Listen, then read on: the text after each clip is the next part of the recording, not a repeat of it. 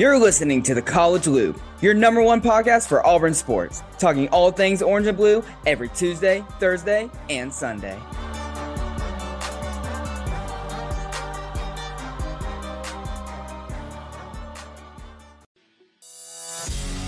Hey, you know what to do. You're grown. You know what's right. 19, 16. I, don't, I never know exactly what those mean, but we're somewhere in that ballpark. It's one o'clock in the afternoon in Auburn, Alabama, and this place was lit. What's up, everybody? Welcome back to the College Loop Podcast, episode 76 of the College Loop Podcast. And back in the day, whenever I was just coming up with a player for these, uh, it's very fitting today as number 76. We can also talk about Jeremiah Wright a little bit. And in fact, this is the offensive line preview of the position by position breakdown. And it's just me today in the studio studio, quote unquote. Uh, everybody's got stuff to do. Daniel's at a Red Sox game. Colin is working, and uh, Tarr is also working too. I was about to make a joke by him being uh, about him being the bacon mascot, but yeah, just me. And to start off, we are going to get right into the offensive line position, and starting from last year, this is a very weak position for this Auburn Tigers team, and they ranked 90th last year in sacks allowed with 32. And surprisingly enough, two of the offensive linemen from this team last year did get signed to teams, but that's strictly because of size and size alone. Looking into this season, it, it is hard for me to believe that the 2023 offensive line is going to be anything close to what we saw the last few seasons from this offensive line because it comes down to what the the recruiting mantra that Hugh Freeze has been going into ever since he got to the Plains. And if you want to go through the 2023 recruiting class, I mean, you picked up two O linemen right there, uh, four O linemen, five, sorry, five O linemen. There we go. I can't count today. Five O linemen in high school slash JUCO, and Connor Lew, the big four star center, Clay Wedin, three star in uh, interior offensive lineman. Sorry, words or acronyms are getting me today. A Xavier Miller, offensive tackle. Bradyn Joiner, big guard from Auburn High. And Tyler Johnson, a tackle from Louisiana, another big three star there. And then the real meat and potatoes of this offensive line is all coming from the transfer portal. And of course, the big gets are, of course, Avery Jones, who is probably was the top ranked offensive lineman in the class. If I if I'm remembering that correctly, he was one of the he was either one or two, and he's starting at center, and the offensive line starts there. And looking at Avery Jones and his potential to be and all this, this guy could be an award winner. That's how good he is. And if his offensive line pans out to be, as as I've been saying, part of the best offensive line we've seen since 2017. Yeah, I, it starts with Avery Jones. And the guards are one thing. We don't know who's really going to start at the guard position. We have an idea of who it could be. But Avery Jones is solidifying that center position. And I think when he goes center one and center two, I think this uh, it's the best tandem, one of the best tandems on this team that doesn't get talked about. Because you have Avery Jones and then you have Connor Lew who's backing him up, who, from all accounts, has been one of the best looking true freshmen on the squad. And just to get into the, I'm just I'm just skip to the tackles. The guards are going to be a little bit more of a discussion because we don't really know who's going to start at guard quite yet. But a tackle that we have been constantly talking about throughout the entirety of this transfer class is Gunnar Britton, the big six foot six guard, uh, tackle from Western Kentucky, who ranked as a top three tackle in the country per PFF. And like I've been saying, he's going to be playing right tackle uh, we thought it was going to be left tackle when we first got here, but he's moved to right tackle, and I think he going to be the best player on this offensive line going into the next year. So much so that I think he's going to be a first round pick in the 2024 draft, and I think he, I, I wouldn't be shocked if he won an award, and I'm going to knock on wood for that one, just because these this offensive line gets, especially just stopping at Avery Jones and and Gunnar Britton. Th- those are my two like keep an eye on them because Gunnar Britton's really good. He's a big, strong tackle who is great at pass blocking. And he did not give up a lot of sacks last year. And that, that's evident from the fact that Austin Reed, West Kentucky's quarterback, had a career season last year.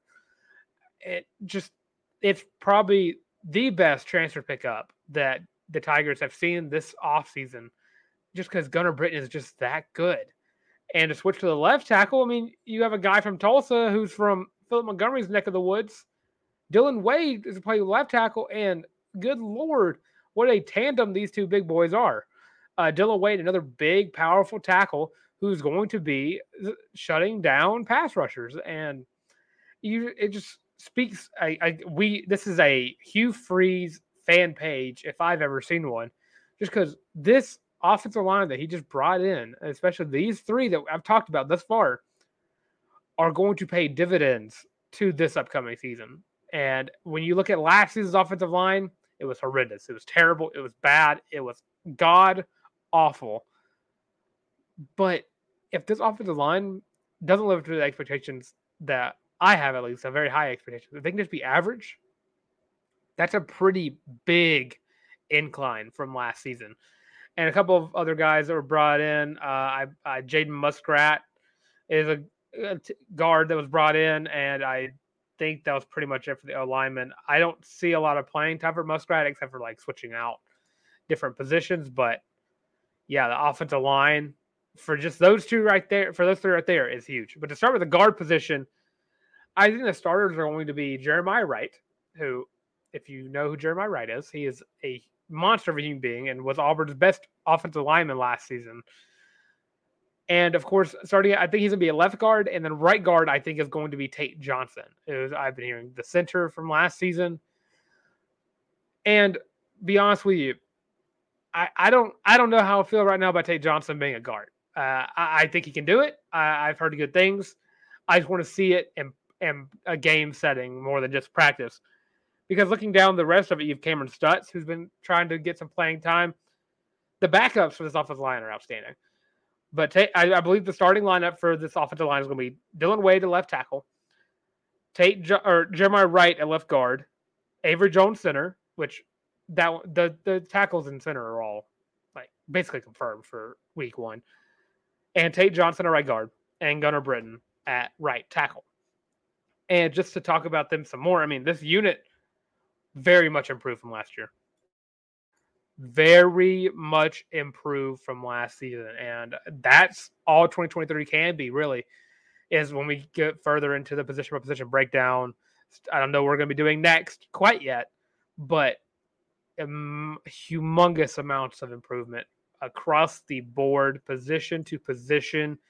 But the offensive line was the position that probably needed it the most. And with what Hugh Freeze has done, oh boy, has this offensive line gotten astoundingly better, especially on paper. On paper, I don't want to sound like I'm such a pumping too much, but on paper, this is the best offensive line Auburn has seen since 2017. And I mean, yeah, that's pretty much that for the uh, preview for that position. And uh, maybe in the next show, we can get the other guys' opinions on the offensive line as well.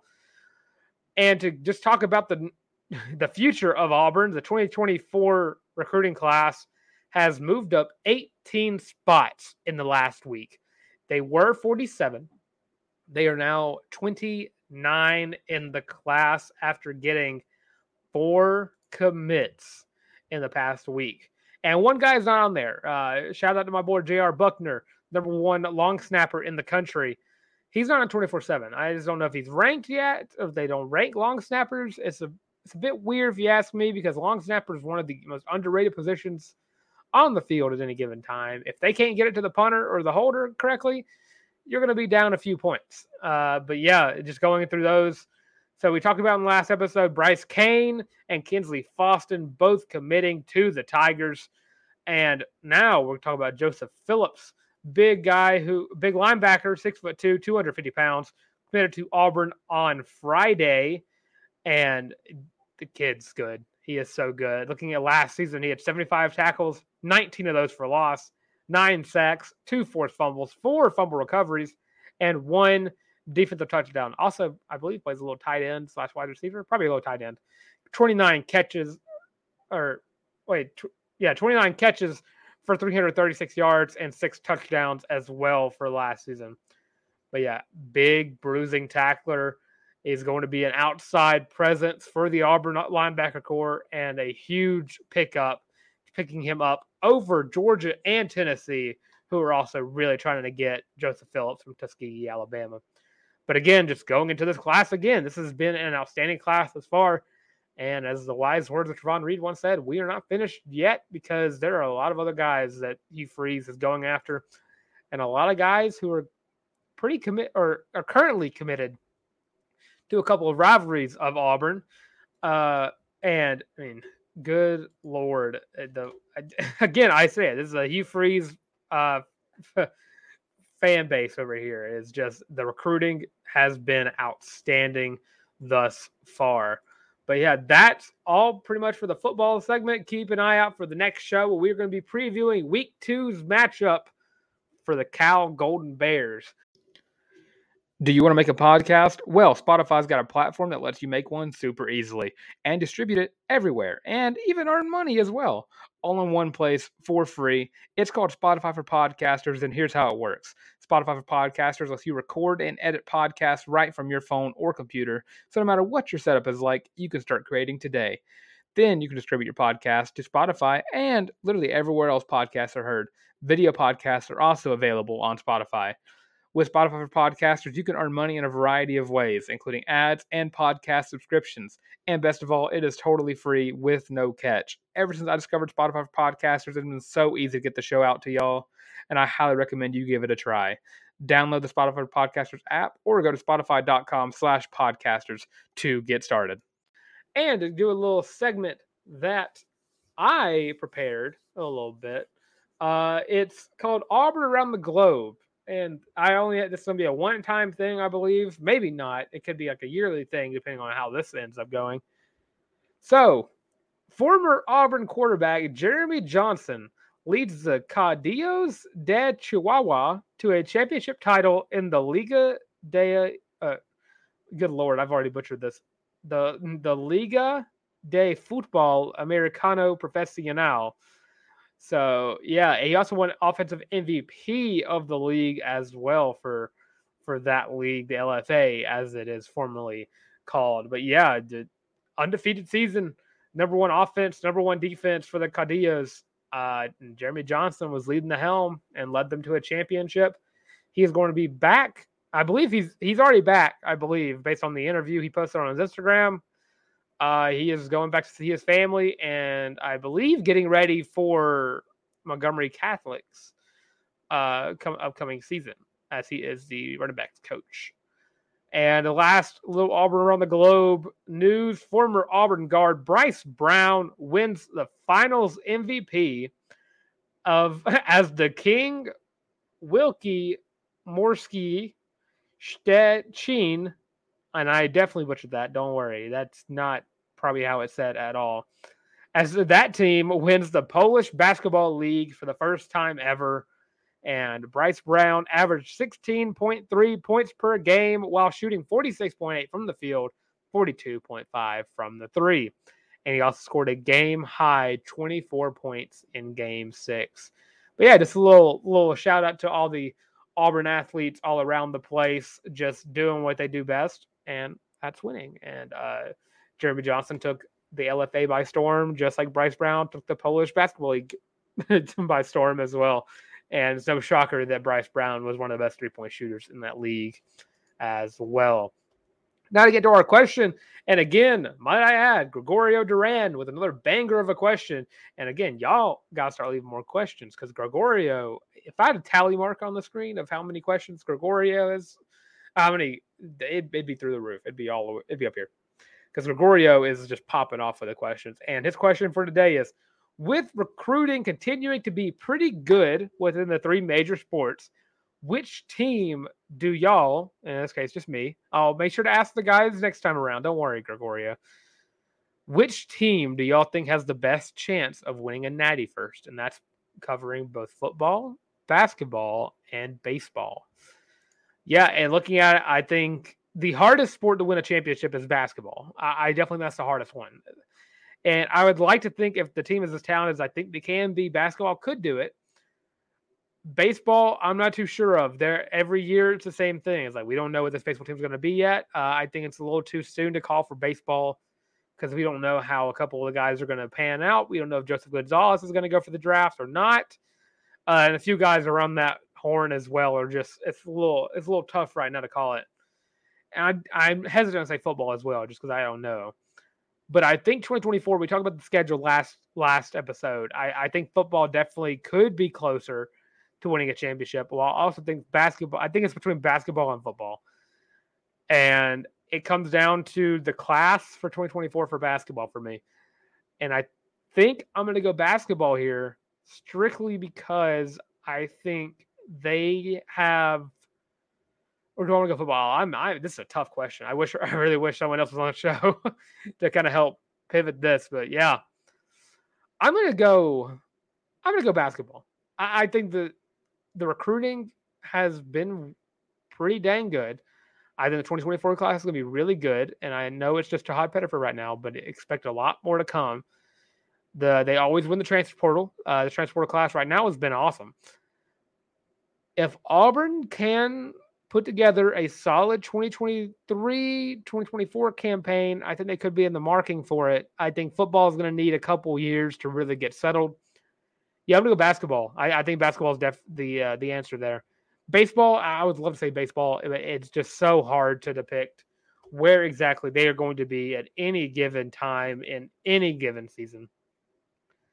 But yeah, that's thank you, Gregorio, for that awesome question yet again. It never ceases to amaze me how you are always the one to give the questions to us. But yeah, if I had to pick one, basketball.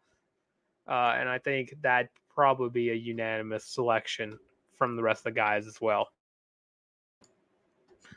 All right, now to kind of wrap up the show a little bit, going to talk about ooh, wrong one. There we go. Baseball has picked up two more transfers for this upcoming season. Picked up the commitment of another. I think this is the third in-state transfer. Uh, UAB designated hitter Christian Hall from again UAB. And I go through a stat line. He appeared in 53 games with 50 starts, all as the DH. Batted 370 with 70 hits, 40 RBIs, 11 homers, nine doubles, and two triples in 2022. And of course, he had two home runs against Auburn on April 5th. And I'm reading right off the UAB page if you want to want to talk about that. He also led the team in a, in slugging with the 61% and an on base percentage of 44.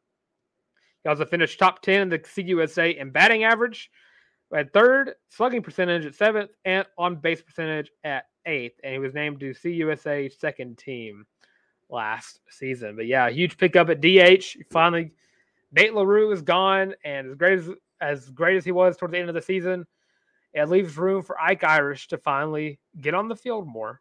And that opens up another DH role, which I think Christian Hall is going to fill up pretty nicely. And I believe Cole Foster is going to be gone too. So that really helps with the Miami, Ohio shortstop that just that transferred to Auburn yesterday.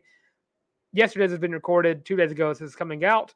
Cooper Weiss from again Miami of Ohio. He started 53 games for the Red Hawks, where he batted 303 with 12 home runs, 15 doubles, 46 RBI, 48 runs scored, and also had 17 stolen bases.